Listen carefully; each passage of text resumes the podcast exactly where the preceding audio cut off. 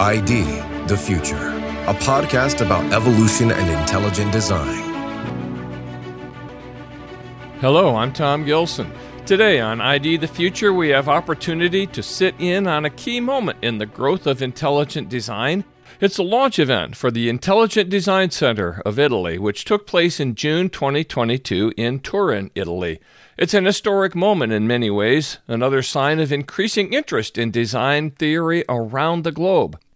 We'll be listening in here as John West, Managing Director of Discovery Institute's Center for Science and Culture, puts it in context of the long sweep of history, the design controversy, past and present, including key moments that took place right where they were meeting in Turin.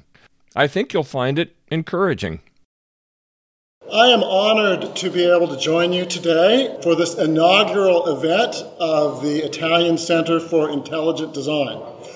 This is the first occasion my wife Sonia and myself have been able to be in Italy, yet, as members of the wider, I guess, Western civilization, I think anyone who lives in the West cannot but feel uh, connected to Italy. It is a joy to be in the country of Dante, Da Vinci, Michelangelo, Clementi, uh, Cicero, and so many others who helped form our civilization. And so it's actually humbling to be here. I'm going to be speaking about the importance of intelligent design to both science and society. But first, I'd like to share just something briefly about who we are at Discovery Institute and about the growing network of scientists and other scholars who see evidence of purpose in nature. Discovery Institute is a nonprofit and non governmental organization focused on research and education. It's based uh, uh, in the city of Seattle in the United States. As Marco already described, it was founded in 1991 and its Center for Science and Culture was founded in 1996 by philosopher of science Stephen Meyer and myself. And our mission, as was already described, is to advance the understanding that human beings and nature are the result of intelligent design rather than a blind and undirected process. And some of the things that we do we support science research, uh, sponsor educational programs, and then are involved in publishing of books and articles and educational uh, videos and documentaries. We have more than 45 uh, research fellows directly affiliated with us. Here's just a fraction of them, drawn from such disciplines as molecular and cell biology, genetics, paleontology, microbiology, chemistry, biochemistry, physics and astronomy, mathematics, and more. And we'd like to think that we are building on, what we're doing on a great tradition of human thought. Because questions about whether nature was produced by mind and artistry or by a mindless material process reaches back to the roots of civilization. It's one of the truly great questions in the history of humanity. Many different thinkers across time have recognized that nature displays clear evidence of design and purpose in nature. These thinkers have come from many different traditions Greek, Roman, Jewish, Christian, Islamic. Uh, in 45 BC, uh, one of my favorite uh, authors uh, in the Roman tradition, uh, Roman statesman and philosopher Cicero, wrote his dialogue De Natura Deorum, and in book two of that dialogue contains an extensive discussion of the Stoic view of nature. And according to one of the characters of Cicero's dialogue, we should deny the name of human being to anyone who sees the regularities of nature, but then asserts that nature is just the product of chance rather than reason. Cicero believes that such a person shouldn't even be uh, regarded as uh, a human being. And as he wrote this, when we see something moved by machinery, this is Cicero writing, like an orrery or a clock or many other such things, we do not doubt that these contrivances are the work of reason. So, therefore, when we behold the whole compass of the heavens moving with revolutions of marvelous velocity and executing with perfect regularity uh, the annual changes of the seasons, how can we doubt? How can we doubt that all this is affected not merely by reason, but by a reason that is transcendent and divine? Cicero then adds this Can any sane person believe that all this array of stars and this vast celestial adornment could have been created out of atoms rushing to and fro fortuitously and at random? Or could any other being devoid of intelligence and reason have created them? Not merely did their creation postulate intelligence, but it is impossible, it is impossible to understand their nature without intelligence of a high order. To come now from things celestial down to things terrestrial, which is there among these latter terrestrial things? And then he ends up talking about animals and plants and their adaptations to their environment. Which is there among these things, among animals and plants, which does not clearly display the rational design of an intelligent being? Cicero's dialogue from 45 BC gives just a taste of how central a belief in intelligent design was to many thinkers in the history of our civilization. But intelligent design wasn't just central to the development of Western civilization in general. It also supplied a foundation for modern science in particular. Early scientists thought they could unravel the mysteries of nature because they believed nature was the product of an intelligent designer rather than an accidental process. It's because early scientists thought nature was the product of intelligent design that they expected nature to be orderly purposeful, governed by laws rather than chaos, and understandable through human reason. We're so used to this that we just think, oh, yeah, of course you'd believe that. But that's not what the, in the, in the pre Christian West uh, many people believed. Many people believed things that were just disorderly, chaotic. Uh, this idea that uh, you, you think nature reflects the intelligent design of a designer it's because, again, the scientists thought that nature was the product of intelligent design, that they expected nature to be orderly and purposeful, and that they could understand it through science.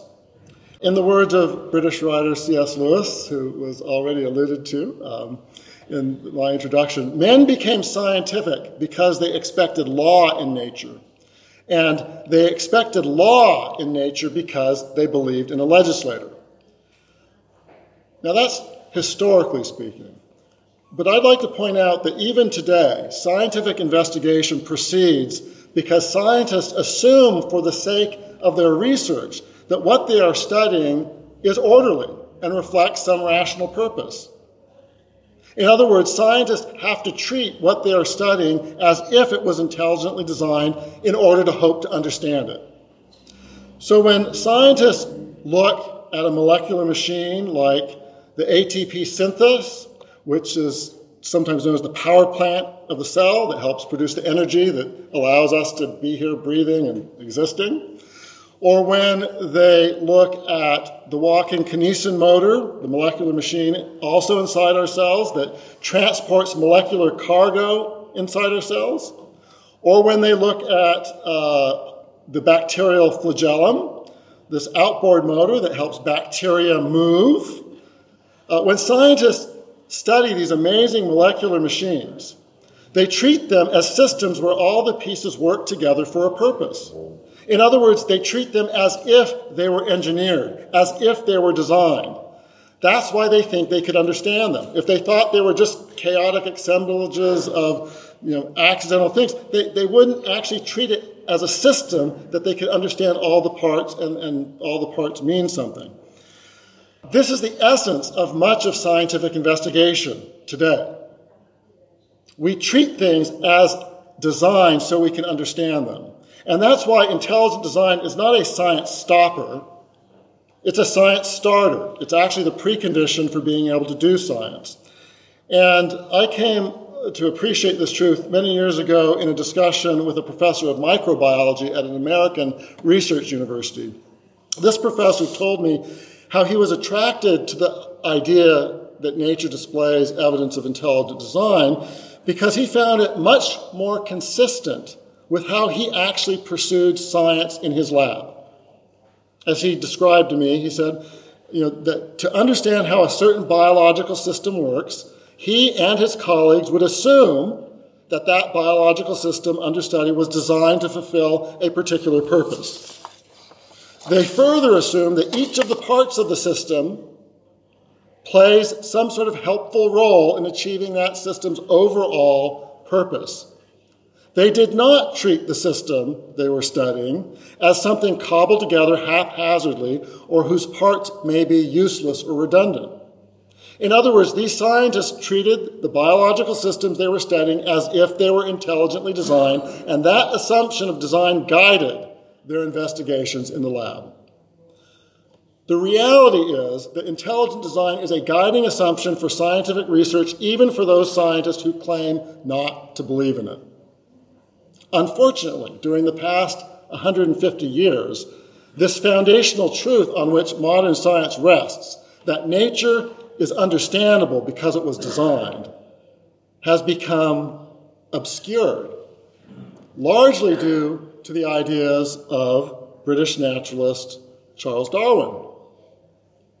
In the 19th century, Darwin claimed that the appearance of design in nature, that scientists can't reject because it's just so obvious, that the appearance of design in nature was actually an illusion. An illusion produced by an unguided process driven by random and accidental variations in nature. In Darwin's own words, there seems to be no more design in the variability of organic beings and in the action of natural selection than in the course which the wind blows. Darwin's idea that nature is the product of an unguided process that mimics design, but that what brought us all about was through an unguided, haphazard process that did not have us in mind. That idea has had serious negative consequences for both science and for society. In the area of science, Darwin's theory has repeatedly held back science by encouraging scientists to dismiss anything they can't understand initially as useless leftovers of the blind evolutionary process. In his book, The Discarded Image, C.S. Lewis wrote that nature gives most of her evidence in answer to the questions we ask her. I think that comment is profound. The answers we receive from nature are dictated by the questions we ask, and the questions we ask are shaped by the assumptions and expectations of the scientific theories we embrace. If we assume that nature is the product of blind and accidental causes, that is going to shape the questions we seek to ask nature, and those questions will limit what we actually discover. Nowhere is this more true than in the field of Darwinian evolution itself, which is based on this inviolable assumption that everything in biology must be the result of unguided material causes. Over the past century and a half, this assumption has undoubtedly inspired many interesting research questions and scientific advances. But at the same time, it has also undoubtedly discouraged and delayed many other important research questions. Witness the unhelpful Darwinian preoccupation with what is often called vestigial organs over the past century. Time and again, biological features we do not fully understand have been dismissed by Darwinian biologists as non functional leftovers from the blind evolutionary process, or dead ends left over by this blind process. Yet, time and again, researchers who eventually bothered to look discovered that such supposedly vestigial features as the appendix and tonsils, to name two, actually perform important biological functions. In the case of tonsils, actually helping fight infections. The evidence of function was there all along, but scientists were discouraged by the existing paradigm of Darwinism from bothering to ask the questions that would elicit the evidence. More recently, as Carlo mentioned at the beginning, one of the biggest blunders in the history of modern biology may turn out to be the belief that the human genome and the genome is riddled with so called junk DNA. Now, what is this? Well, the idea was that random mutations in protein coding DNA are supposed to drive Darwinian evolution. So, when it was discovered that the vast majority of our DNA does not code for proteins, many leading Darwinian biologists jumped to the conclusion that non protein coding DNA must be mere junk left over from the evolutionary process, just like some vestigial organs. Because if it doesn't code for proteins, it's not going to help Darwinian evolution move forward. So it must be extraneous, must be a leftover. Not only that, leading evolutionists such as Oxford University's Richard Dawkins champion junk DNA as proof, positive proof, that human beings were the result of an unguided evolutionary process rather than intentional design. However, when scientists finally began to look at what non protein coding DNA is and what it might do, they were shocked. Reality did not correspond to their Darwinist assumptions. Starting with something called the ENCODE project around 2007, there has been a flood of research showing that so called junk DNA actually perform important biological functions. Uh, in the words of biologist Jonathan Wells, one of my colleagues at Discovery Institute, Far from consisting mainly of junk that provides evidence against intelligent design, our genome is increasingly revealing itself to be a multidimensional, integrated system in which non protein coding DNA performs a wide variety of functions. Again, the evidence of functionality in non protein coding DNA was always there to find, but the evidence was not forthcoming because few people were asking the right questions because they were blinded by the Darwinian paradigm. Now, Darwinian theory has been bad for science, but its consequences for human culture have been nothing short of disastrous. And I want to just briefly uh, talk about three social consequences of Darwinism that stand out. First, in the Darwinian view, humans were devalued as just another animal.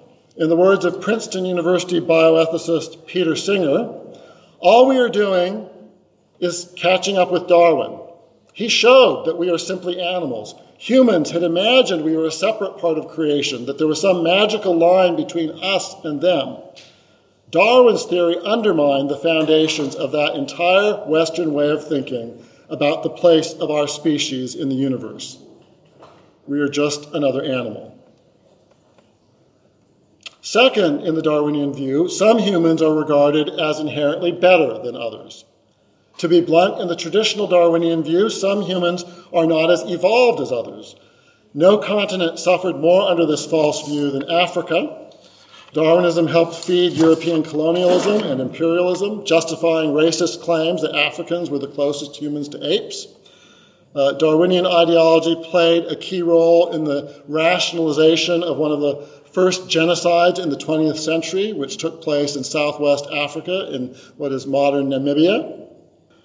Darwinian ideology also played a role in putting indigenous peoples on public display throughout Europe and the United States in what today are known as human zoos. The humans put on display were often presented to the public as evolutionary missing links between apes and man. And several of these human zoos uh, were actually took place in the city we're now in, in Torino. Uh, there were a series of national expositions from the 1880s through the 1920s where they put on ethnographic displays where they put native peoples on display in some of these human zoos. But this was throughout Europe and the United States. The Darwinian ideology underlay those displays. In the area of criminal justice, meanwhile, the same devaluation of some humans being less valuable than others, Darwinism influenced many to view criminals as subhuman animals, One of the most celebrated Darwinian criminologists lived in this very city again. Uh, his name was Cesare Lombroso, who was a longtime professor of forensic medicine at the University of Torino. To this day, there is a museum in Torino devoted to his work. I visited it this morning. It's a very interesting museum. Lombroso and his followers uh, stigmatized some people as what they called born criminals, viewing them as subhuman throwbacks to an earlier stage in evolutionary history. Uh, and so you were committing crimes because you were actually a throwback to an earlier evolved form. Uh, Lombroso and his followers further denied that criminals were moral agents who were responsible for their actions. And again, Darwinian theory fed their views. Now, third and finally, as the, the social impact of Darwinism, I think would be the idea that humans are devalued because we're portrayed by Darwinian theory as a cosmic accident. In the words of Harvard paleontologist uh, George Gaylord Simpson, man is the result of a purposeless and natural process that did not have him in mind. Consider the striking difference between Simpson's view and the view expressed by the former Pope Benedict in 2005. According to Benedict, we are not some casual and meaningless product of evolution. Each of us is the result of a thought of God. Each of us is willed. Each of us is loved. Each of us is necessary. Benedict's view, I would say, is sublime, a view that leads to purpose and meaning, while Darwin's view often leads to despair. It's a sad fact of Darwin's own life that his embrace of unguided evolution paralleled his own loss of wonder and appreciation for the natural world and beauty. When Darwin was 22, he walked in the midst of a Brazilian rainforest, and he writes about this near the end of his life. Confronted by the beauty, he experienced an overwhelming sense of awe. This was when he was a young man before he developed his theory. Surely, he thought, man was more than a mere animal, and there was some greater purpose behind nature than mere physical survival. Unfortunately, Darwin's sense of awe did not last. Fast forward to the ending part of his life. As he wrote in his autobiography before his death, reflecting on his earlier sense of awe when he was in that Brazilian rainforest, Darwin wrote that now not even the grandest scenes in nature would inspire such a view. Why? Well, he explained that the evidence of exquisite design and purpose he once saw in nature failed now that he had discovered his law of natural selection. The older Darwin also lost his appreciation for poetry, paintings, even music. Again, as he wrote in his autobiography, a very sad passage. Now, for many years, I cannot endure to read a line of poetry. I have also almost lost any taste for pictures or music. Imagine a life without paintings or music or poetry. I have also almost lost any taste for pictures or music.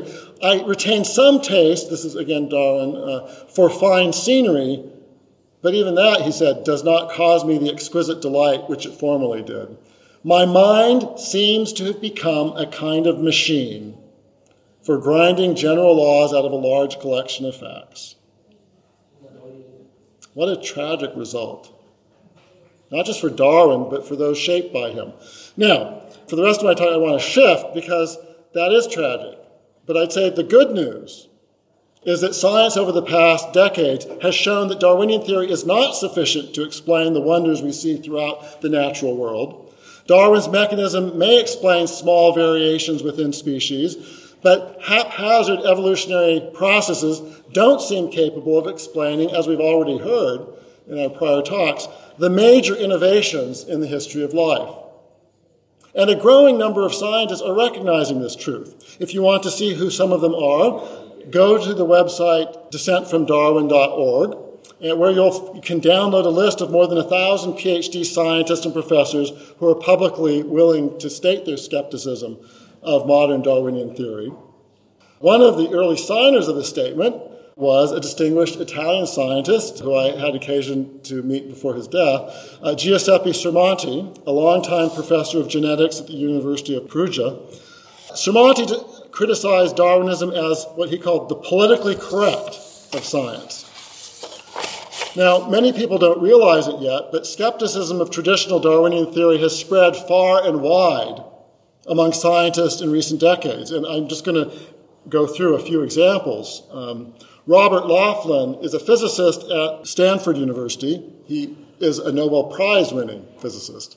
He has gone so far as to declare evolution by natural selection has lately come to function more as an anti theory, called upon to cover up embarrassing experimental shortcomings and legitimize findings that are at best questionable and at worst not even wrong. Philip Skell was a member of the National Academy of Sciences in the United States, a professor of chemistry at Penn State University, a large research university in the United States.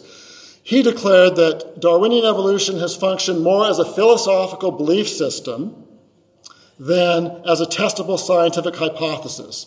This quasi religious function of the theory is why many scientists make public statements about the theory that they would not defend privately to other scientists.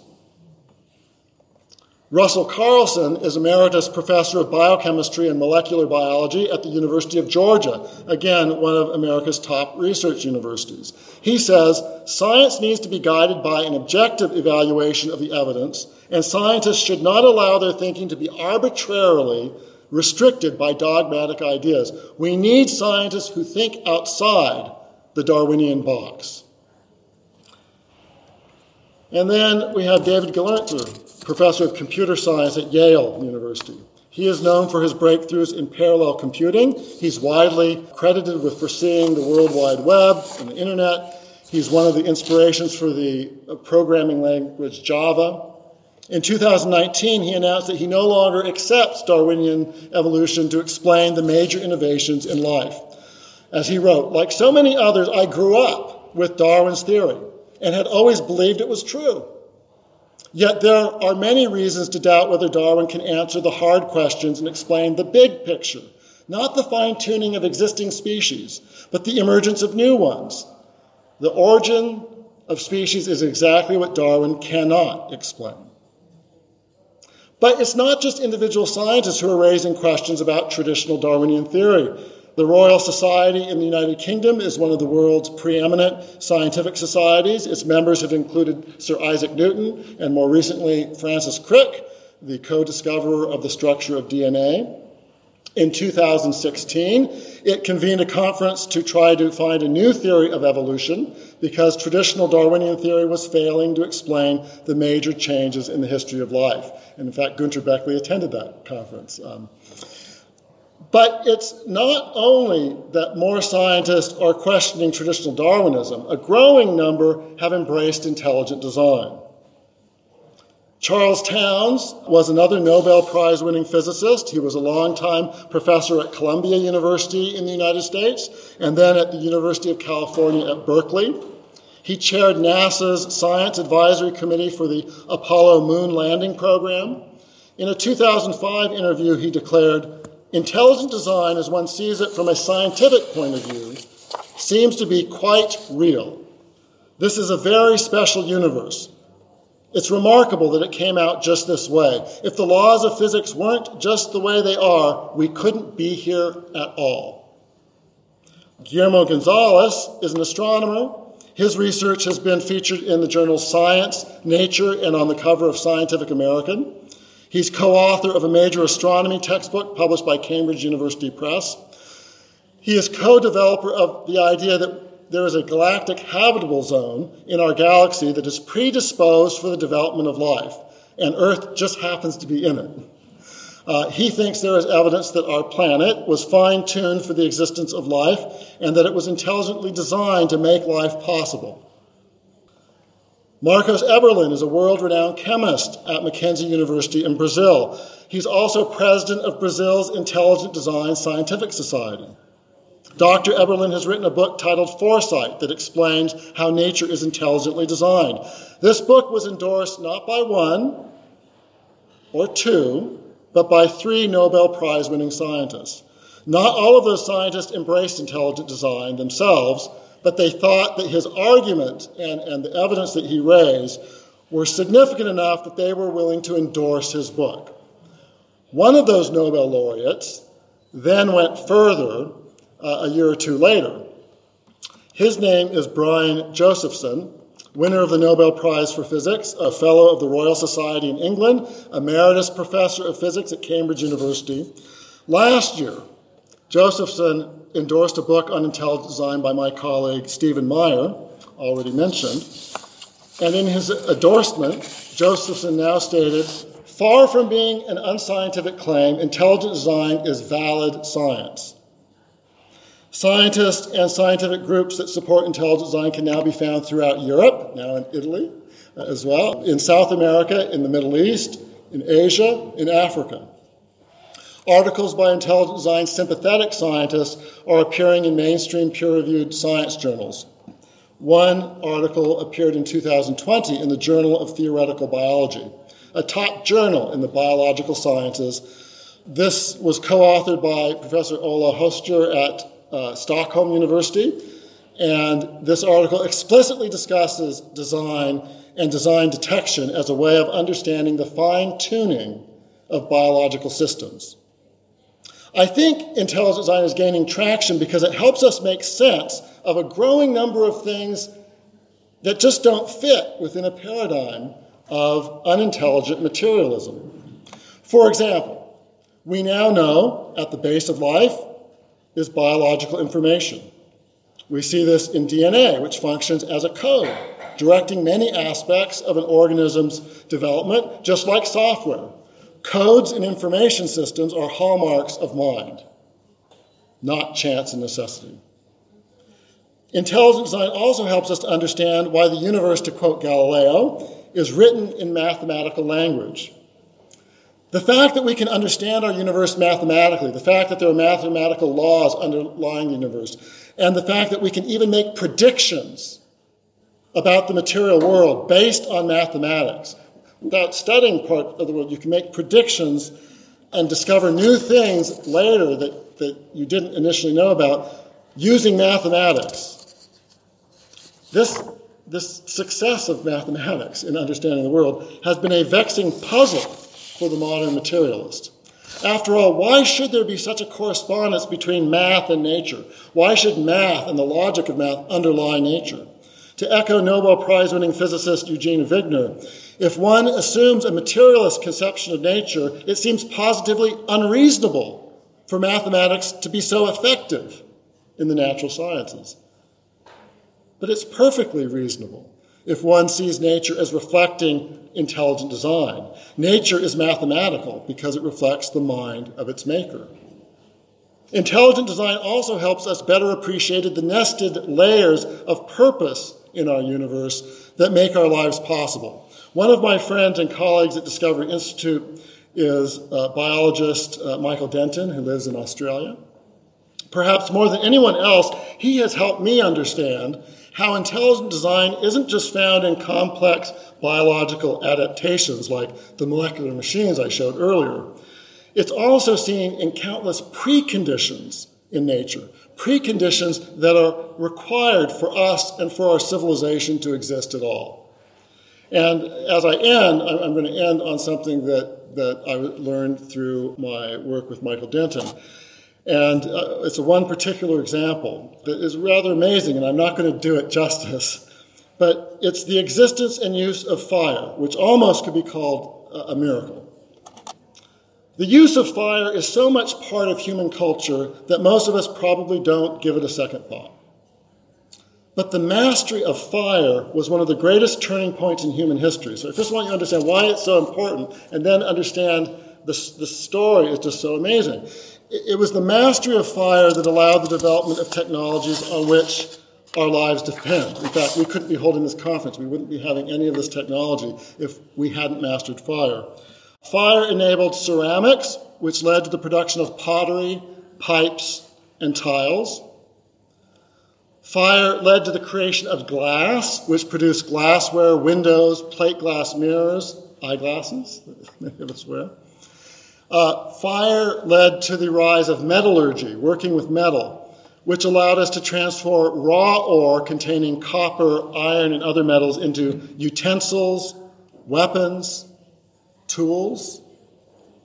Metallurgy, in turn, led to one invention after another nails, steam turbines, internal combustion engines, automobiles, telegraphs and telephones, computer chips. In short, humanity's mastery of fire was the initial domino. You, have dominoes that go up and you, you push one down, and I should have an animation on that, and then everything follows from it. The mastery of fire was the initial domino that produced a succession of innovations leading to the world we know today. Now, what I've just said about the importance of fire is not especially controversial. But what Michael Denton helped me understand is that the revolutionary impact of fire is only, that's the end part of the story. In order for our planet to fully realize the life giving powers of fire, a multitude of precise and exacting preconditions had to be fulfilled in nature. And I'm just going to give a few. If you want more, we actually, I've done a documentary on this with Michael Denton, and then he wrote a whole book called Firemaker. But here's just a, a glimmer. So, first, our planet needed the right kind of atmosphere, one that permits both the existence of fire and the existence of a biological creature capable of using it. So it had to have the right kind of atmosphere. But to get the right kind of atmosphere, our planet had to be just the right size. Because only planets of the right size can possess an oxygen rich atmosphere, which is required if you want to have both respiration, animals that breathe, and combustion, which is required for fire. But there's more. In order to harness the most important benefits of fire, our planet needed the right kind of fuel, fuel that can generate fires with sufficient heat. Working with iron typically requires heat in excess of 1200 degrees Celsius. You can't achieve or maintain that sort of heat simply by burning grass or even branches. You need coal or charcoal or something equivalent. But the existence of such fuels depends on the flourishing of large woody plants, and those plants in turn are made possible by a molecule known as lignin. According to Denton, I'm quoting from him now, without lignin, there would be no woody plants, no wood, no coal, no charcoal, no fire, no pottery, and certainly no iron, and probably no other metals or metallurgy. But even once you have the right kind of fuel, that's still not enough. You need a living being capable of making and using fire. Fire in nature burns down things, burns down forests, which actually can be beneficial to the ecology of that. But it's not going to get you buildings like this. It's not going to get you clothing. It's not going to get you computers. Fire has to be mastered to, to be able to use it. And to do that, you need a creature who can do that. But in order to be able to do that, you, you need a certain type of creature. The living being must have a body of just the right size and design. Uh, if you were all the size of ants, you're not going. You're going to before you try to create fire, it's going to burn you up. I mean, if you're an aquatic creature, good luck if you're a dolphin trying to create fire. So you need a being with the right type of body, of the right size and design. You need uh, creatures with muscles of the right strength. And each of these things are far more detailed, and I don't have time to go into them. Uh, you need a nerve system that can transmit messages to those muscles with the right speed because even if your muscles are strong enough to deal with what you need to deal with to build fire, if you can't coordinate your limbs with, by sending messages to them in the speed needed to create fire, not going to happen. But it's not enough to merely have fast nerve conduction. A creature who hopes to utilize fire has to have nerves that are the right diameter. If our nerve fibers were the size of those in invertebrates, for example, our nerve cords couldn't fit inside our bodies. The nerves that we would need to actually transmit the messages in a, a way so that we could handle things dealing with fire, the fibers would be bigger than our bodies. It, just it wouldn't work. So you actually have, also have to have nerves of, of a certain diameter. Uh, finally, you need uh, for the use of fire to result in new technologies, nature has to be seeded beforehand with compounds and elements that have powers that can be unlocked by fire. Not every element there is going to help you build the sort of civilization that we have.